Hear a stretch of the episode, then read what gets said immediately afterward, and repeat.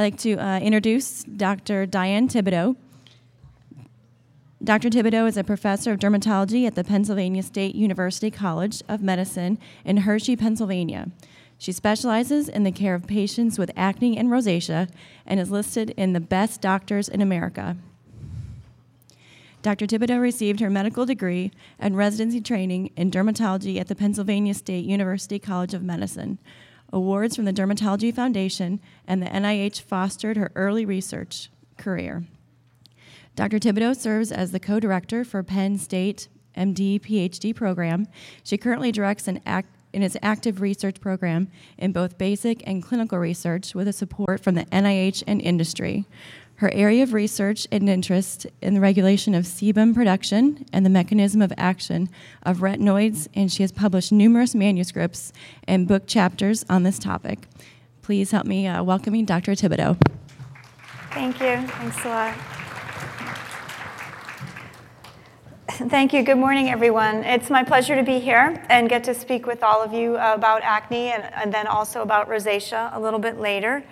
I think that this is prob- these are probably two conditions that you treat a lot in your practice. So I'm happy to answer whatever questions you might have. I don't think my presentations will go an hour, so we'll have some good time for questions, and I'm always interested in whichever questions you might have for me. Uh, in terms of disclosure, these are the companies that I've either done clinical trials with or have been a consultant for. And during the course of my talk, I may talk off label about the use of spironolactone in acne.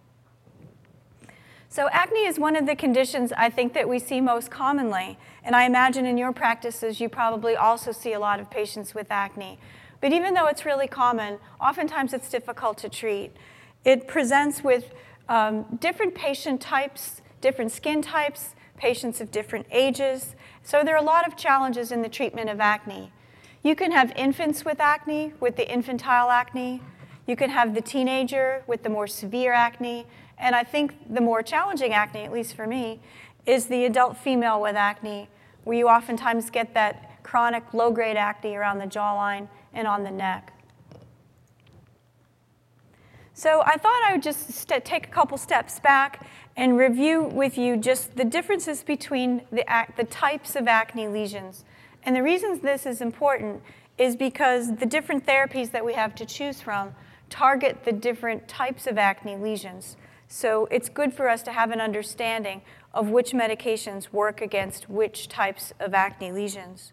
So this slide shows the, um, the open and closed comedones, also known as the blackheads and the whiteheads. You can see here, uh, this is an open comedone or blackhead, and there is surrounding some small whiteheads. This is the typical type of acne that you get in the very, very early adolescent acne. They often present with comedonal acne in the T zone, the central part of the face, forehead, and also on the chin. This is another example of a patient with open and closed comedones. You can see here uh, she has very large open comedones and numerous smaller open comedones as well. Oh, I just want to make a point. You can also see with this patient, for those of you that are sitting near the front, that she has, in addition to the open comedones, she has some pores that look very large.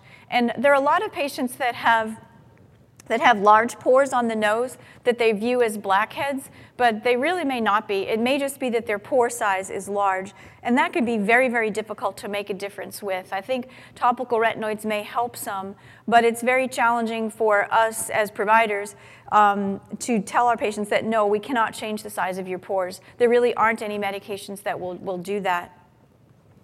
And then you have the more inflammatory acne, the papules and the pustules. And you can see an example of a pustule here and papules surrounding them. The treatment for papules and pustules is pretty much the same in terms of the drugs that we have to choose from. This is an example of a patient with severe acne, and the forehead is, uh, has a lot of nodules. These are very large inflammatory lesions, usually greater than a half centimeter. I think his are probably a centimeter. Uh, so you get nodules along with the, very mo uh, the more severe types of acne. And in, in, the adult female, for reasons that we don't understand, rather than having the acne in the T zone, It's in what we call the U zone, which is sort of the lateral aspects of the face, the, the jaw, and on the chin. And you can see this patient has uh, inflammatory acne lesions on the neck. So, what are the four main pathogenic features of acne? I think, again, sort of the same story. It's important to understand the four factors because our treatments are designed to act against these. So, you have the follicular hyperkeratinization. So, for reasons that none of us understand, for um, the, the keratinocytes that line the follicle become cohesive and they're not shed onto the surface of the skin like they normally would be. What causes that? We really don't know. There's some different ideas, but we don't know exactly. And a lot of times people think, well, the pore must be totally plugged, and that's what causes acne. But that's really not the case. At most, the pores are partially obstructed, so it's usually not a full blockage of the pore. So you have the buildup of the keratinocytes in the upper part of the follicle. You have the P. acnes bacteria that colonizes almost everyone's skin. And right about prior to the time of puberty, when the sebaceous gland becomes active, when the adrenal gland starts making androgens, you have an increased colonization of P. acnes bacteria. And the reason is, is that P. acnes uses the lipids in the sebum as a nutrient source. So the bacteria likes to live in an area where there's a lot of skin oil. You also have inflammation, which is caused by the P. acnes bacteria. And in cases where the follicle becomes really enlarged, it can rupture. And all the nasty material that's inside the follicle can then enter the dermis, and it acts like a foreign body reaction, where you have a lot of intensified inflammation when you have rupture of the follicle. The other part of the pathogenesis is the production of sebum or oil. And this, I think, is um, one of the areas that we have our greatest therapeutic need because apart from isotretinoin, or, or formerly known as Accutane, and apart from hormonal therapy used in women, there really are no other ways to reduce sebum production. There are some reports of the photodynamic therapy using red light is possibly being beneficial in reducing the uh, sebaceous glands, but those are uh, pretty much experimental protocols at the moment. So sebum is part of the pathogenesis of acne. It, um, it contains lipids that serve as a nutrient source for the P. acnes bacteria. And as I mentioned earlier, the drugs that we use to treat acne, some of them are better at the follicular hyperkeratinization, like the retinoids. Some of them are better at P. acnes, like benzoyl peroxide. And only a couple are better at sebum production, which is isotretinoin and hormonal therapy. So uh, I'm going to go a little bit more into detail about some of the aspects of the pathogenesis. So the Propionibacterium acnes, as I mentioned, it colonizes the sebaceous follicle at about the time that the adrenal gland starts making androgens and telling the sebaceous gland to enlarge. The bacteria itself can secrete enzymes called lipases, and those enzymes can then act on the sebum to break down the uh, triglycerides in sebum into free fatty acids and glycerol. And the bacteria uses that glycerol as a nutrient source. The bacteria P. acnes can also produce other enzymes that actually cause the walls of the follicle to rupture and all the nasty contents of the follicle get extruded into the dermis and really can intensify the inflammation. And I'll talk a little bit about the activation of the toll-like receptor 2 by the P. acnes bacteria. And I think I have a couple slides on that uh, coming up. So in looking at the follicular hyperkeratinization, uh, acne starts beneath the skin before you're able to see it clinically. And it starts as the microcomedo, and this is the precursor lesion of acne. So this lesion is only seen microscopically on a skin biopsy, and what you can see uh, is that beginning of the buildup of the keratinocytes in the upper portion of the follicle.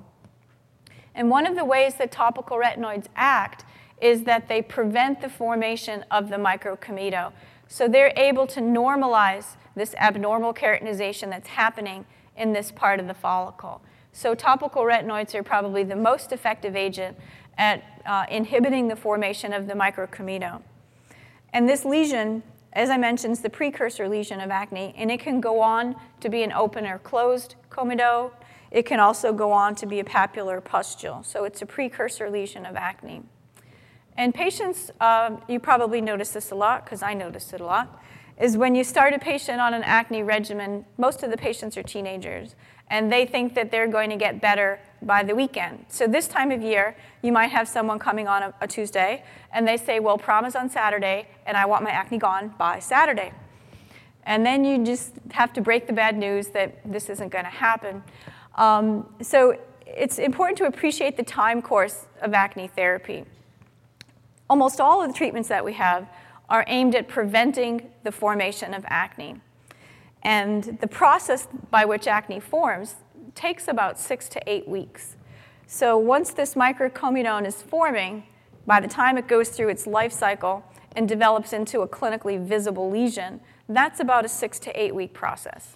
So if all of our treatments are aimed at preventing this, then it's going to be about six to eight weeks before you begin to notice the effects of your treatment. So just having a brief conversation with your patient saying, acne therapy is aimed at preventing the formation of acne. It takes about six to eight weeks for one acne lesion to form. So in about six to eight weeks, you should begin to notice some improvement. And the full benefit generally is at least eight weeks, even longer because um, a lot of patients think, well, I'm taking the antibiotic, I'm using the medications, I'm doing everything, it's been three weeks and I'm no better, and they come back to you and say that the medicine that you've given me is not working, I'm no better. So it's important to explain the process to the patient up front. That way, three weeks goes by, they're not disappointed, even though they've been being good about putting things on.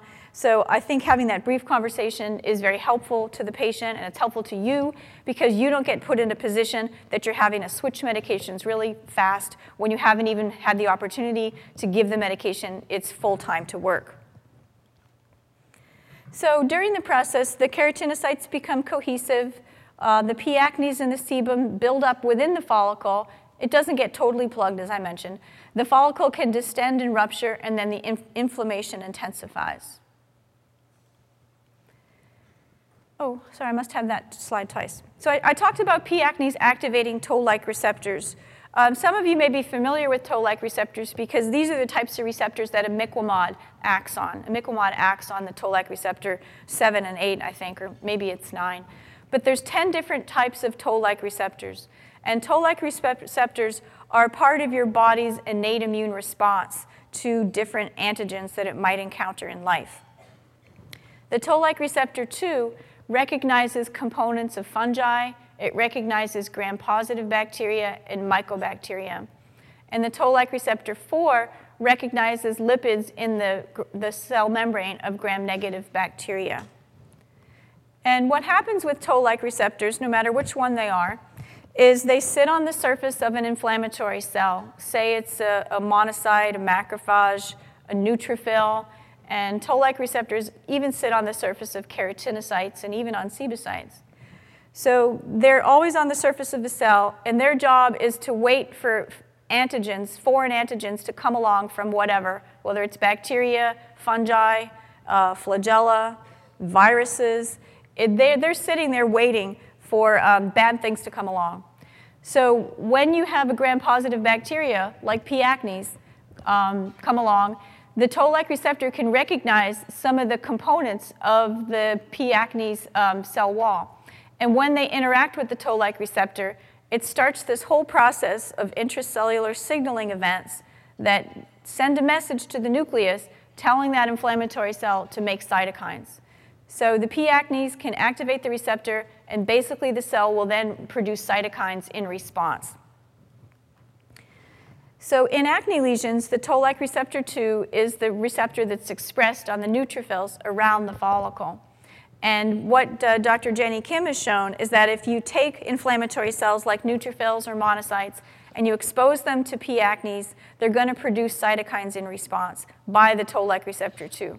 So the idea is that in the future, down the line, we might be able to develop ways that we can interrupt this signaling of the toll-like receptor 2, and we may have new ways to treat the inflammation of acne. One of the questions I always have, and you might have as well, is why is it that some, patient have, some patients have acne and others don't? If everyone has P. acnes on their skin, why is it a problem for some and not for others? So these uh, investigators in Japan did a very interesting study. What they did was they drew blood from patients with acne and they drew blood from patients without acne. They harvested the P. acnes from the skin of patients with acne and did the same thing for people without acne.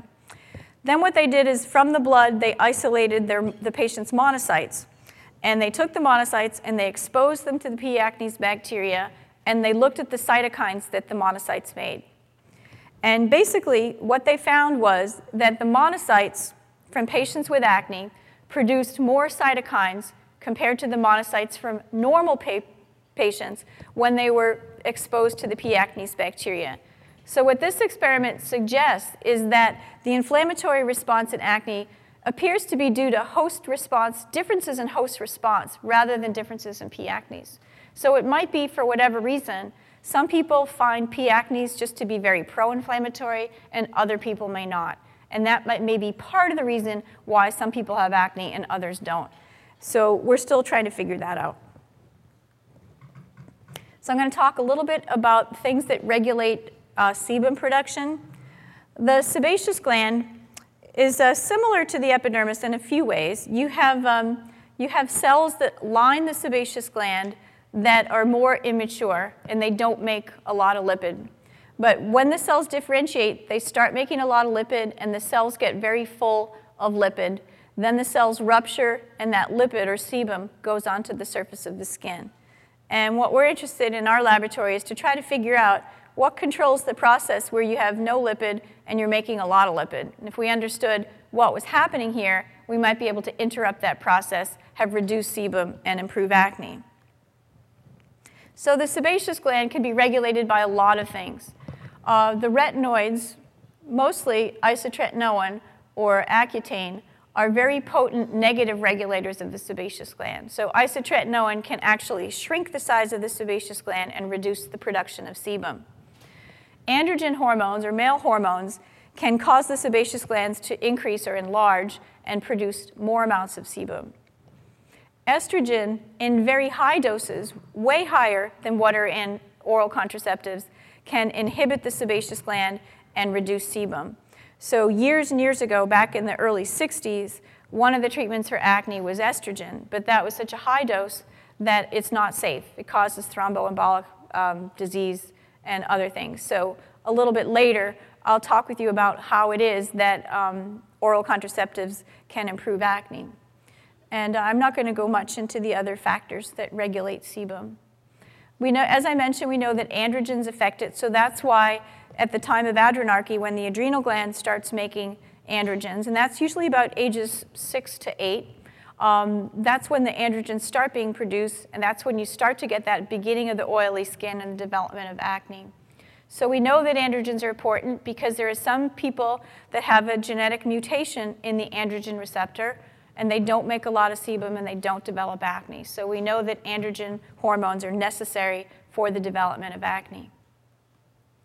So I'm going to talk now about therapy. And as I mentioned earlier, the acne therapies that we have to choose from are aimed at the different portions of the pathogenesis of acne, and they're also aimed at the different types of acne lesions. And because of that, most times when we treat acne, we're usually treating them with combinations of different medications. So it's pretty rare that an acne patient is being treated with just one thing.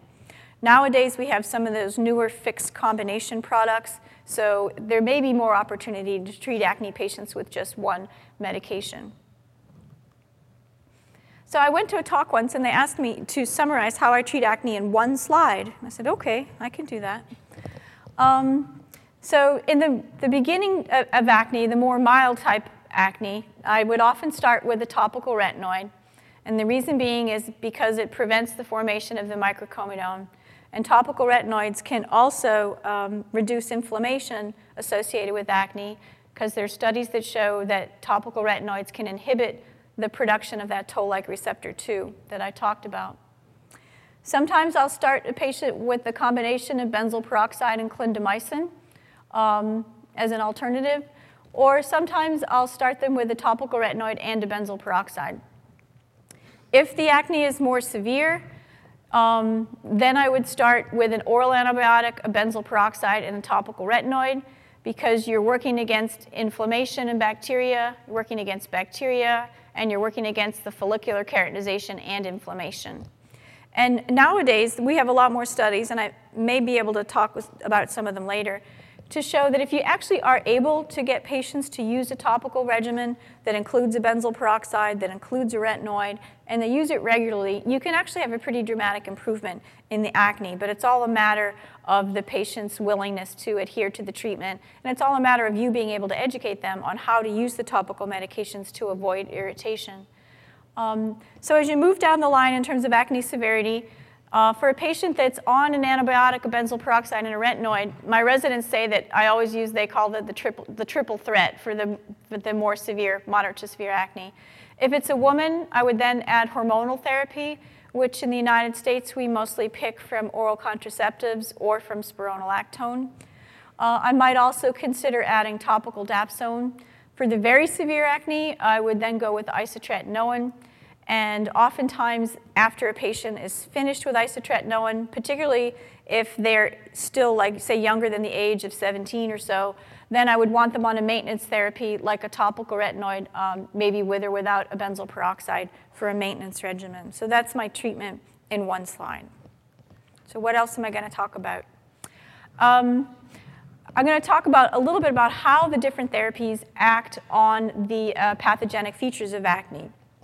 So benzyl peroxide, even though it's been around forever and it's relatively inexpensive and you can get it over the counter, um, benzoyl peroxide is the most potent agent at killing the P. acnes bacteria. It works better than antibiotics at killing the P. acnes bacteria. So that's why um, you have a large circle here. And by killing the bacteria, it also helps to reduce inflammation. Antibiotics kill the bacteria less effectively than the benzoyl peroxide, and they can also reduce inflammation. The topical retinoids work really well against the comedonal lesions. Uh, they also work well against the inflammation by inhibiting the toll-like receptor 2 and by some other mechanisms. Oral isotretinoin is the only agent that we have that works against all four factors in the pathogenesis of acne. Oral antibiotics work against P. acnes and inflammation, and oral contraceptives work against, mostly against reducing the sebum production. So the agents that target the follicular keratinization or the microcomedone, those include the topical and oral retinoids. These are probably the best agents that work against the microcomedone. Benzoyl peroxide can also help improve comedonal acne. Azelaic acid can, but it's weaker than the others. And then the uh, alpha hydroxy acids and the beta hydroxy acids, such as salicylic acid, can also help with the follicular keratinization. So these are listed in the order of potency. So the topical retinoids that we have to choose from include tretinoin, adapalene, and tazarotene. They come in different formulations and different strengths. They normalize the follicular keratinization. They can, to some degree, speed the resolution of the comedones that are already there, but that's a minor, one of their minor effects. Their major effect is to inhibit the formation of the microcomedone, and by doing such, it also inhibits the formation of inflammatory acne lesions. I mentioned earlier that one of the ways that retinoids can work against inflammation is by inhibiting the toll-like receptor 2. So there have been studies to show that adapalene and tretinoin can decrease the expression of toll-like receptor 2 on inflammatory cells. I would imagine that tazarotene could do the same thing, but they haven't done those experiments. So we're familiar with some of the fixed combination products that we have, and I've listed them here. There is the combination of adapalene 0.1% along with benzoyl peroxide 2.5%. That's known as the Epiduo. There's the tretinoin 0.025 along with the clindamycin uh, 1.2 or the Ziana, and I haven't included here as of yet, but there's also the combination of tretinoin and clindamycin that's the Veltin product. And the advantage to these products that contain retinoids combined with others is that it may, it may help to improve the patient compliance. Um, one of the concerns, however, is the products that have the tretinoin and the clindamycin, you, you here you're using an antibiotic without a benzoyl peroxide, so I might want to combine that and have the patient use a benzoyl peroxide wash or leave-on product in addition. So in terms of the agents that target P. acnes, I mentioned that topical benzoyl peroxide is the most potent. The uh, antibiotics can also reduce P. acnes, and the azelaic acid uh, mildly so, and oral retinoids like isotretinoin can reduce P. acnes indirectly by, killing, by reducing the sebum, which then uh, causes the P. acnes to die off. So the therapeutic effects of benzoyl peroxide, it decreases the concentration of the bacteria, it decreases the free fatty acids that the bacteria releases from uh, triglycerides, it decreases comedones. The side effects can include skin irritation. In a very small uh, percentage of patients, they can have uh, allergic or contact dermatitis. And we're all familiar with its ability to bleach clothing. So it's important when you're having a patient use a benzoyl peroxide to help them figure out whether they should use it in the morning or at night to minimize bleaching of clothing. You also need to let them know that it could bleach the pillowcases, sheets, and towels. So these are things you might want to mention because otherwise their mother will get mad at you for um, them ruining the, uh, all the linens. The antibiotics, topically, we mostly have uh, clindamycin and erythromycin. They come in a variety of different formulations. And systemic antibiotics, the tetracycline, doxycycline, minocycline, and erythromycin uh, can be used. These are the more standard. Uh, the doses are variable depending on the patient's acne severity. There's different formulations of the antibiotics. Uh, a million years ago, when I was a resident, we used a lot of erythromycin. We used as much erythromycin as tetracycline.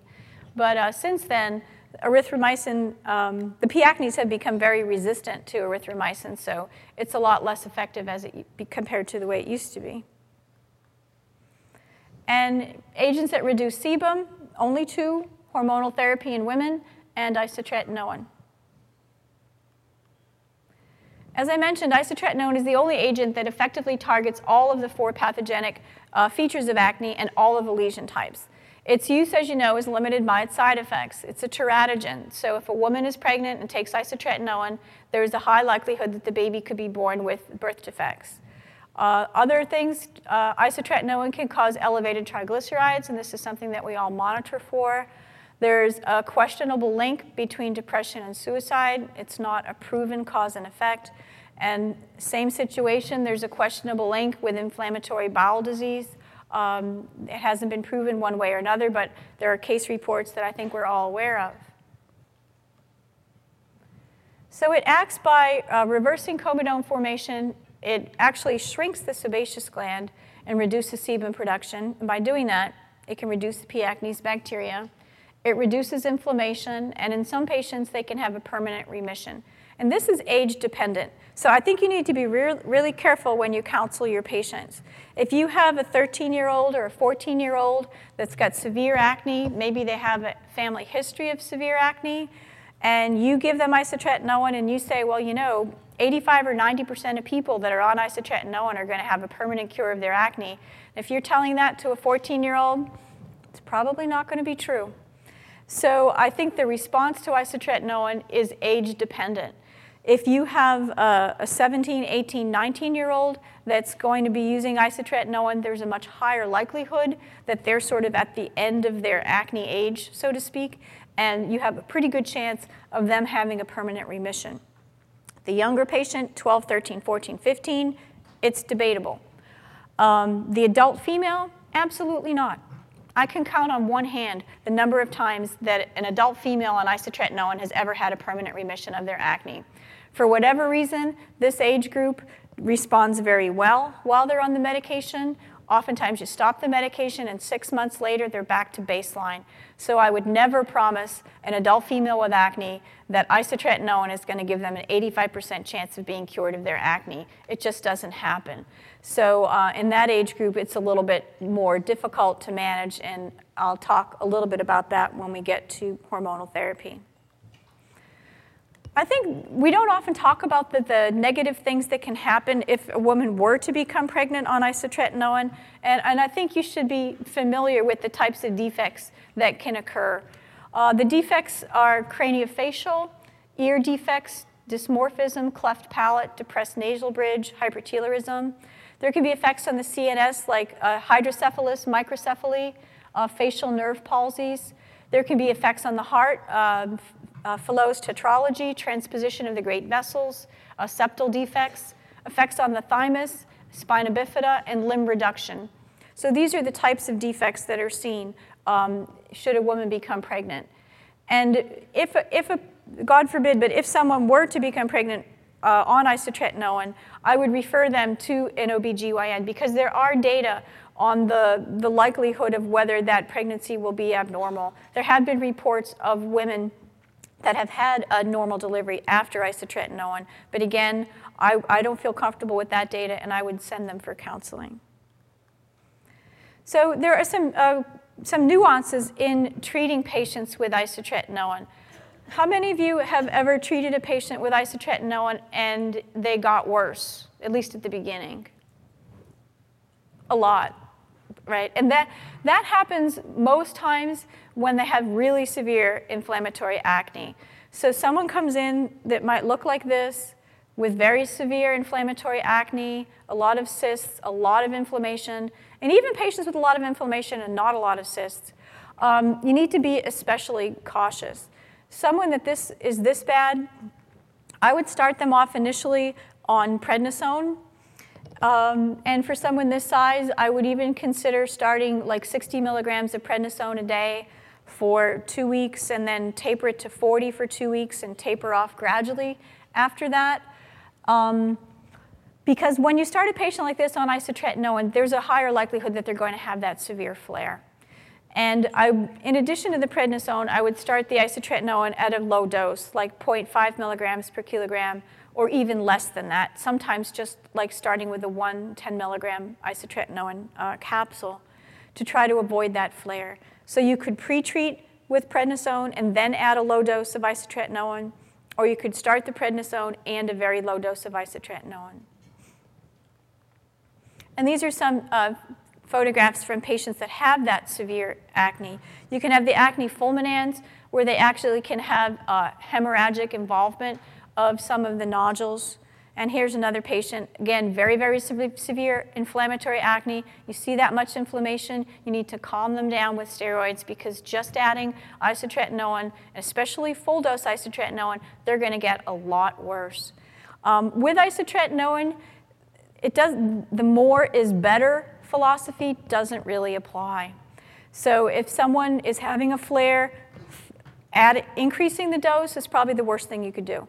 So you need to proceed very cautiously. I'm going to talk a little bit about hormonal therapy of acne. Um, I'm just curious, how many of you uh, use hormonal therapy in your practices? Looks like a lot. Okay. So the indications for hormonal therapy, obviously if, if a woman has uh, abnormal hormones, either from the ovary or the adrenal gland, hormonal therapy is indicated. But it also, hormonal therapy also works very well in women that have normal levels of, of androgens. And in some women, I find that it can be a very nice alternative to needing multiple courses of isotretinoin or multiple courses of antibiotics. So we can divide hormonal therapy basically into three categories. One, you have the oral contraceptives that block the production of androgen by the ovary. So um, I'll talk a little bit about the role of estrogen later. In the subset of patients, it's a very small subset, that have the congenital adrenal hyperplasia, their acne can be managed with very low doses of glucocorticoids. And what that does is it inhibit it, it inhibit it inhibits the feedback loop that tells the body to make more androgens. And then anti-androgens, in this country, most of us use uh, spironolactone for its anti-androgen effect. Again, that's off-label use, as I mentioned earlier. Um, flutamide is an anti-androgen, but that's very, very rarely used for the treatment of acne. It has a lot of side effects. So in terms of spironolactone and acne, the dosage can vary depending on the patient. I usually start 25 milligrams twice a day um, for most patients, and then I can increase the dose if I need to, or if they do well, then I can decrease the dose. The frequent side effects include breast tenderness and menstrual irregularity. And it's important that a woman not become pregnant while on the spironolactone because being the anti-androgen, if she were pregnant with a male baby, there could be uh, defects in the genitalia. And hypospadias is the, um, the defect that you might see in the male baby. So um, oftentimes, most often actually, I combine oral contraceptives along with spironolactone for a couple reasons. It, it reduces the menstrual irregularity by having the oral contraceptive on board. It reduces the risk of exposure to a male baby, and it also is working by two different mechanisms. The uh, oral contraceptive is blocking the production of androgen by the ovary, and the spironolactone is blocking the effect of the androgen at the sebaceous gland. So how do oral contraceptives, if, if I told you earlier that the estrogen in oral contraceptives does not reduce sebum production because the dose isn't high enough. But all oral contraceptives will reduce serum androgen levels. And this includes testosterone, dihydrotestosterone, and DHEAS, which is made by the adrenal gland. Oral contraceptives can cause the liver to make more of the protein called the sex hormone binding globulin. And by having more of this protein floating around in your blood, it will tie up the free testosterone, preventing the effects of the free testosterone. And all oral contraceptives decrease sebum production by inhibiting ovulation. So the inhibition of ovulation then prevents the production of androgens by the ovary. So that's how um, androgens are reduced. And by reducing androgen, you then reduce the production of sebum. So over the years, the amount of estrogen in oral contraceptives has decreased dramatically. When they first became available in the very early 1960s, uh, the oral contraceptives then had 150 micrograms of estrogen in them, and that dose of estrogen was enough to inhibit the sebaceous gland on its own. But because of safety reasons, uh, thromboembolic disease, among others, um, the amount of estrogen has decreased over time, and now the low dose um, formulations contain 20 micrograms of estrogen. In the United States, we have three oral contraceptives that are FDA approved for the treatment of acne. These include the Ortho Tri-Cyclen, the estrostep, and the Yaz. And they all have um, different progestins in them. But if, if you were to ask any combination oral contraceptives, contraceptive that has the estrogen and progestin, for the most part, they all have the same mechanism of action. They all prevent ovulation. They all will reduce sebum production. These three just happen to be the ones that were uh, run in phase three trials and got the FDA approval for the treatment of acne. So plenty of other combination oral contraceptives could also be beneficial in acne. For any of, any of us that are using oral contraceptives in our practice, I think this is probably the most important slide. You need to know the patients that should not be prescribed an oral contraceptive. So those over the age of 35 that are heavy smokers, anyone that's had breast cancer, someone's breastfeeding, any liver problems, liver tumors, obviously if they've had any uh, DVT, patients with diabetes that have end organ disease, so vascular disease, neuropathy, nephropathy, uh, retinopathy, any heart disease, uncontrolled hypertension. And this is a question that uh, is important to note. The contraindication is patients with migraine that have a focal neurologic symptom. And um, the aura that's associated with a migraine is classified as a focal neurologic symptom. So if your patient has migraines and aura, then the use of oral contraceptive would be contraindicated. So in a patient that has migraine without aura or without any other neurologic symptom, it would not be contraindicated. And obviously, if a patient's pregnant or if they have a history of stroke. The side effects, the common side effects um, generally resolve within the first few months of use, and that includes breakthrough bleeding and breast tenderness. And if you speak with uh, our colleagues in OBGYN, they just basically reassure patients that the breakthrough bleeding, for the most part, fixes itself over the next few months. Uh, headache, nausea can also occur. The thromboembolic events, I think, are the most, among the most serious. So studies show that the relative risk is about three uh, for new cases of thromboembolic disease and about 4.5 for new, pace, uh, new cases that are, have serious thromboembolic events. The risk of thromboembolic disease due to oral contraceptives is not regulated to the length of use, and it stops after the, after the pill has been discontinued. So when somebody starts on an oral contraceptive, their risk of thromboembolic events is the same as, it, as if they were on it for five years. So the risk is the same for any, any day that you're taking it, basically. So in terms of hormonal therapy, it, it obviously benefits many women with acne. I think that it works best as an ongoing regimen. Um, I think treating acne with an oral contraceptive by itself, um, I don't think you get the, the, the, benefit that you could get if you combined it with other treatments.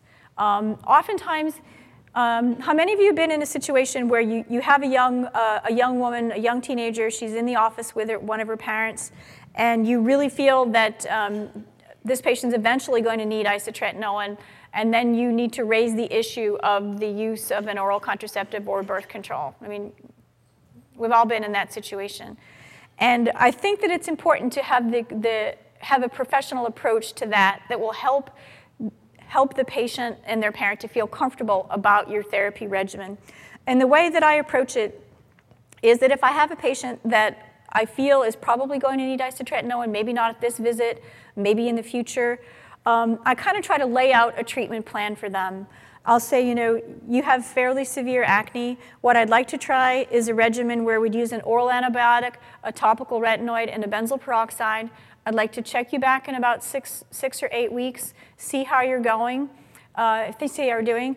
If things aren't improving, then I would consider adding hormonal therapy to your regimen. And in the US, for hormonal therapy, we basically have oral contraceptives and spironolactone. If the addition of hormonal therapy isn't going to be helpful for you, then I think that we might need to move into isotretinoin. So in, in that situation, we're presenting the oral contraceptive as part of hormonal therapy of acne, which it is. So um, this, you know, I, I've been in some situations where I've heard that the person might say, well, you know, your daughter is going to need isotretinoin, she needs to be on birth control right now.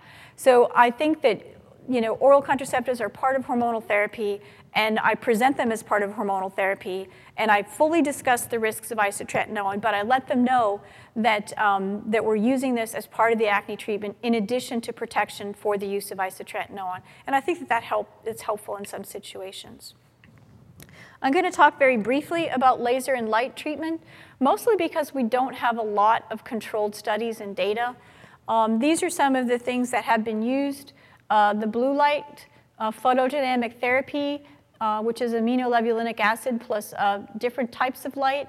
And a lot of the newer studies that are being done um, by Dr. Rox Anderson up in Massachusetts, he has some data to show that the uh, ALA plus red light and different protocols can work well for acne. The problem with those protocols is that there are a lot, a lot of crusting, a lot of downtime. So, um, so we're trying, he's trying to work things out to um, optimize those protocols for the treatment of acne. And you can see all the other treatments listed here. Um, but what I want to mention is that even though a lot of these lasers are FDA approved for the use of acne or acne scarring, the FDA, in terms of devices, the FDA is mostly concerned about the safety of the device, and they're less concerned about the efficacy of the device. So when a drug goes to be approved, um, it has to be, the efficacy has to be proven and the safety has to be proven in large numbers of patients. When devices are approved, they mostly focus on the safety, and they honestly don't care too much about the efficacy.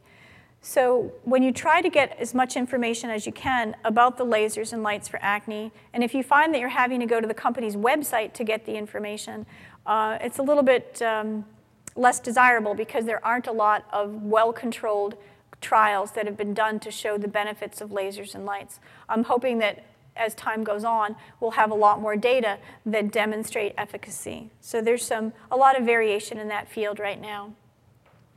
One of the um, the last topics I'm going to touch on is we're concerned more nowadays about the, the bacterial resistance to antibiotics. And I think that there are there's sort of treatment uh, paradigms that are being developed that can help to minimize the use of oral antibiotics and optimize the use of some topical products. Um, this is a type of patient that you would never imagine could be managed by just topical regimens alone, but there's studies to show that they can actually um, be beneficial. Or this is a patient that you might think, well, I'll put them on an oral antibiotic and they're going to need to be on it for a couple years. So I mentioned about the resistance of bacteria. Over the years, the P. acnes has become more resistant uh, to different antibiotics that we use to treat acne. So um, there have been recent data that demonstrate that severe acne can be improved with regimens that use oral antibiotics for limited periods of time.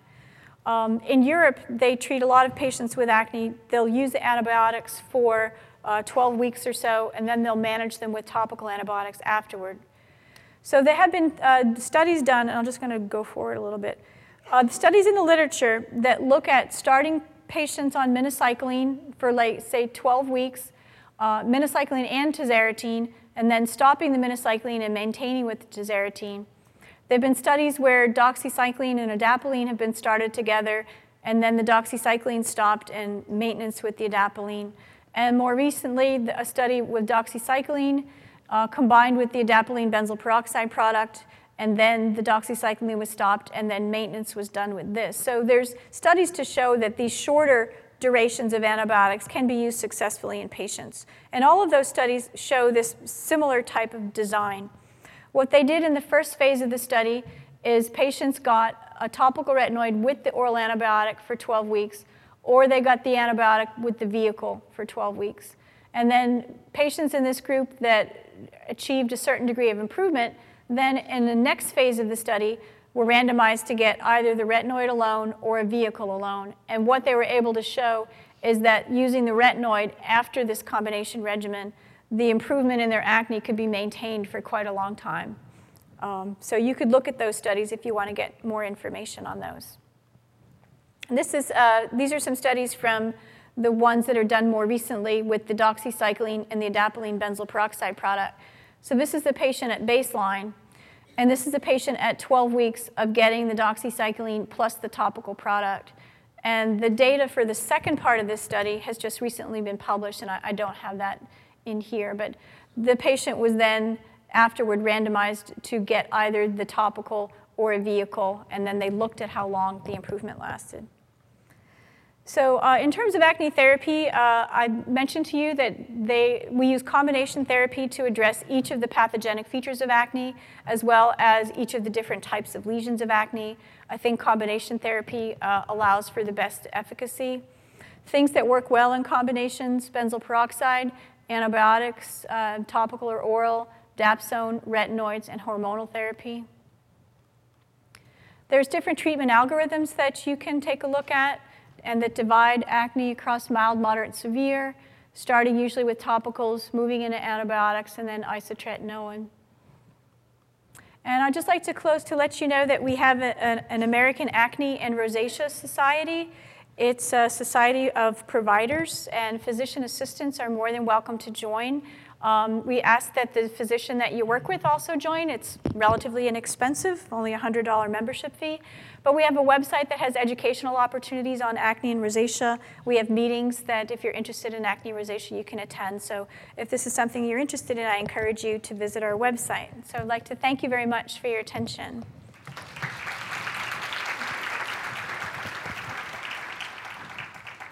Do we have time for questions? Oh, do we? Yeah. I can't, I think it's, are there any questions? I'm happy to answer any questions that you might have. I think we have a couple minutes. Now's your chance. A uh, couple questions. Have you tried finasteride for men for acne? And what about Bactrim and the cephalosporins? Finasteride for men for acne. Okay, Fina- I haven't. And finasteride blocks the type 2 5 alpha reductase.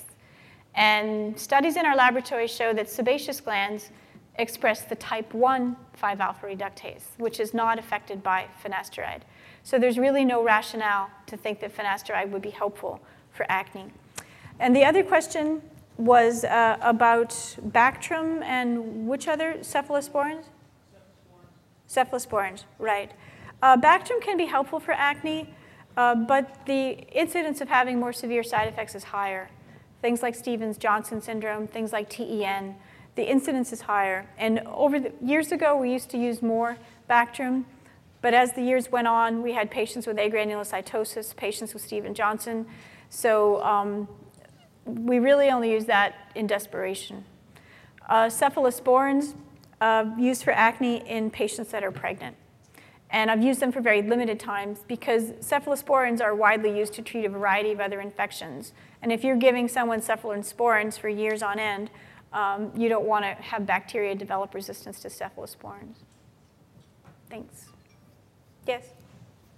Yes, I would uh, like to know if you could comment on uh, uh, oral antibiotics reducing the efficacy of birth control pills.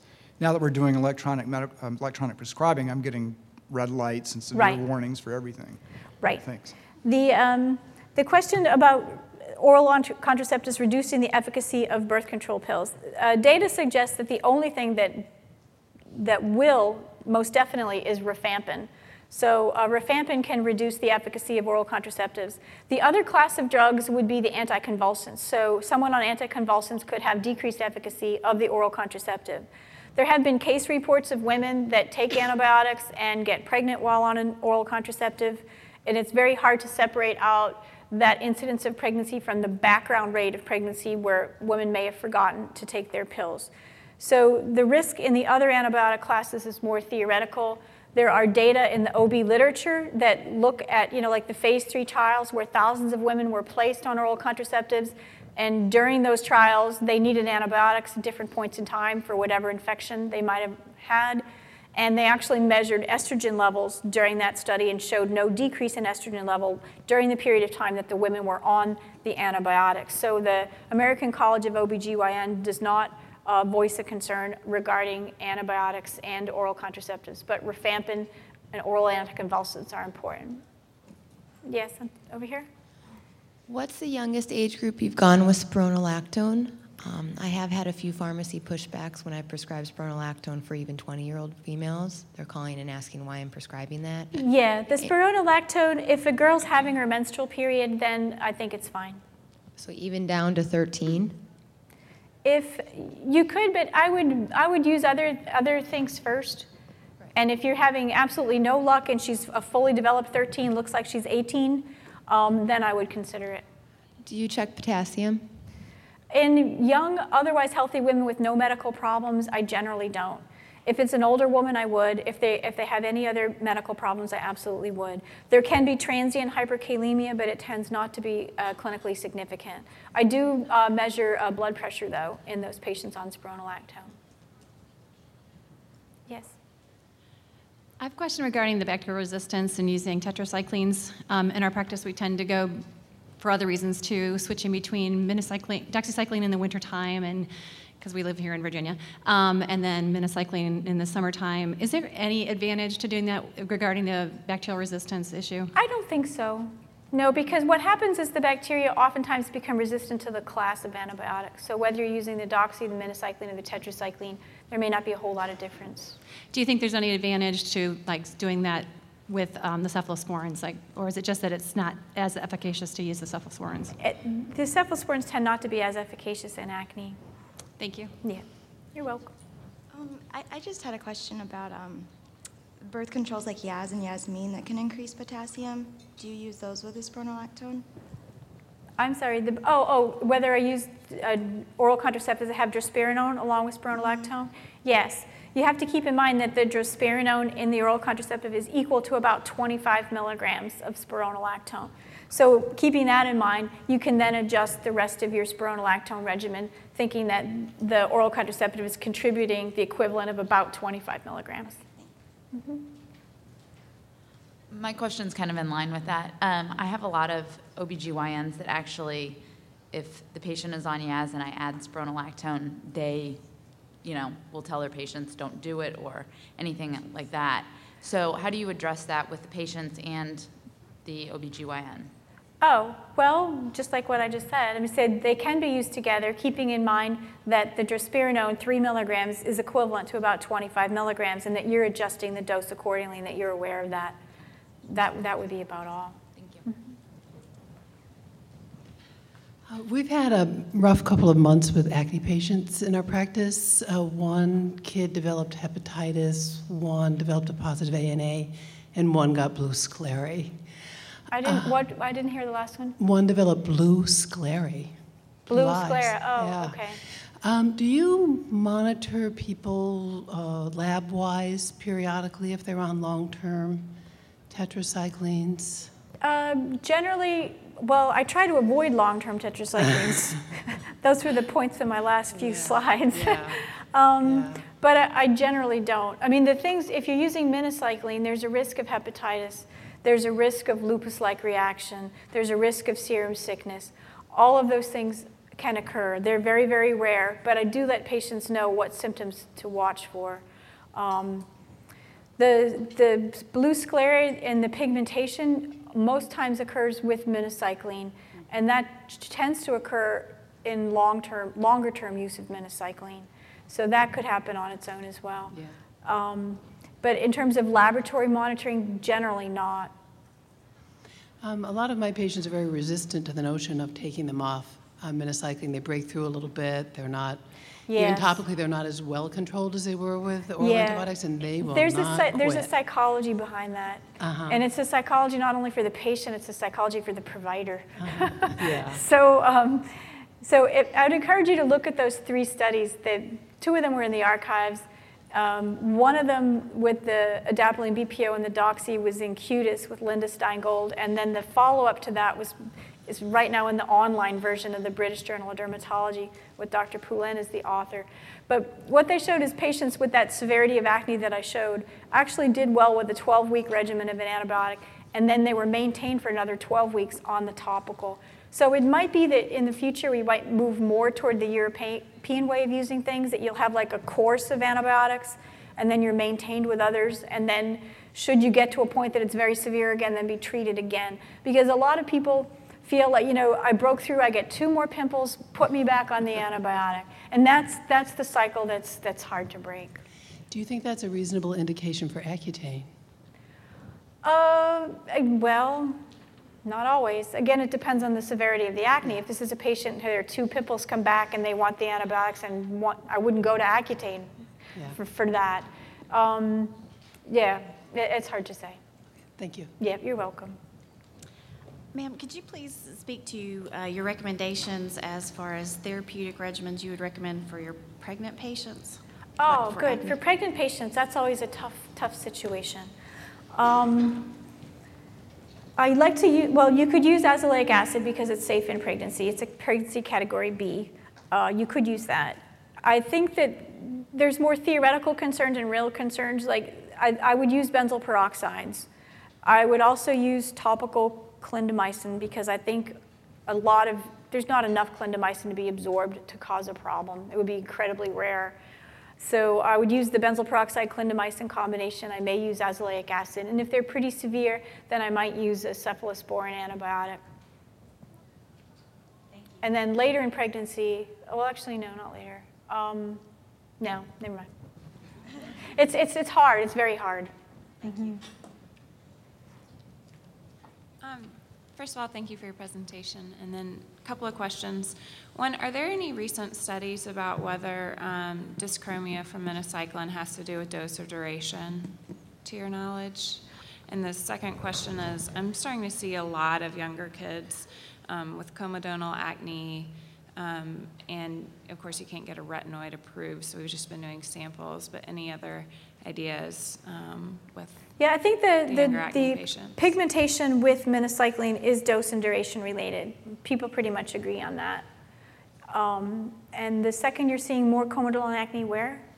Um, like eight, ten years Oh, old, young that children. kind of thing, and Oh. even just more severe acne in general. And a lot of times, you know, you can get away with the BPOs or that kind of thing, but sometimes they just really need retinoids.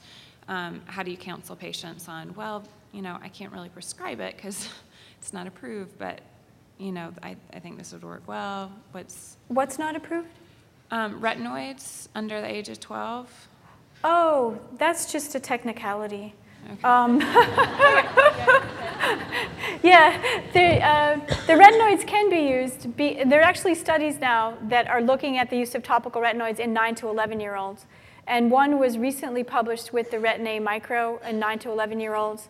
And there's a study ongoing with the adapalene BPO product in 9 to 11 year olds.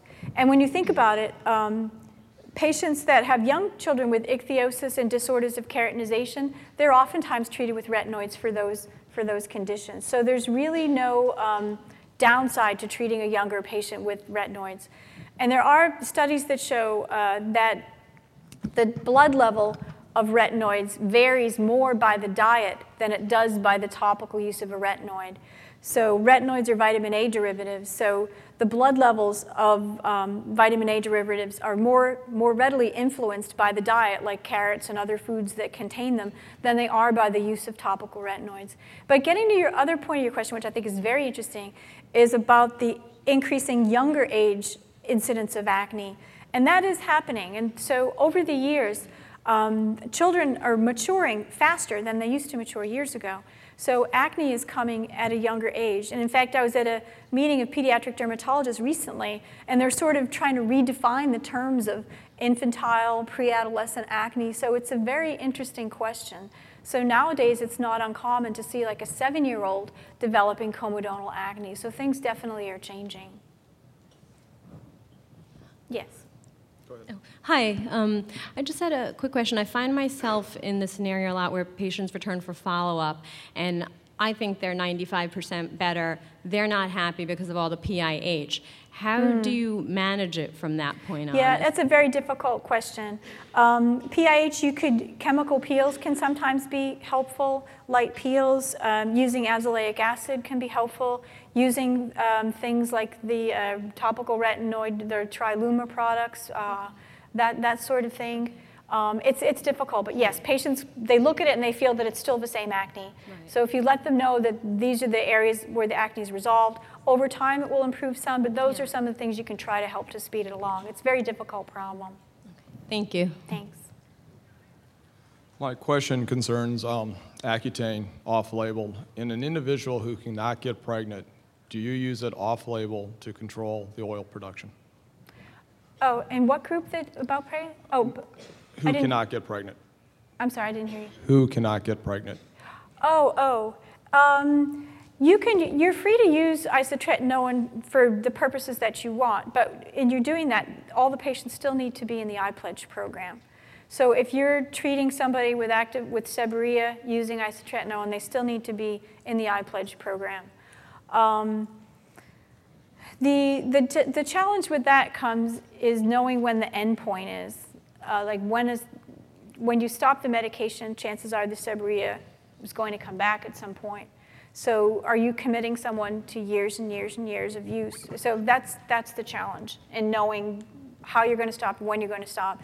And I would keep track of the dose because they show that all the bony changes and the bony problems like calcification and those sorts of things, they, they really increased when a patient gets to the equivalent of using like five courses of isotretinoin. So from my own knowledge, I would keep track of the amount of the dose that they're getting.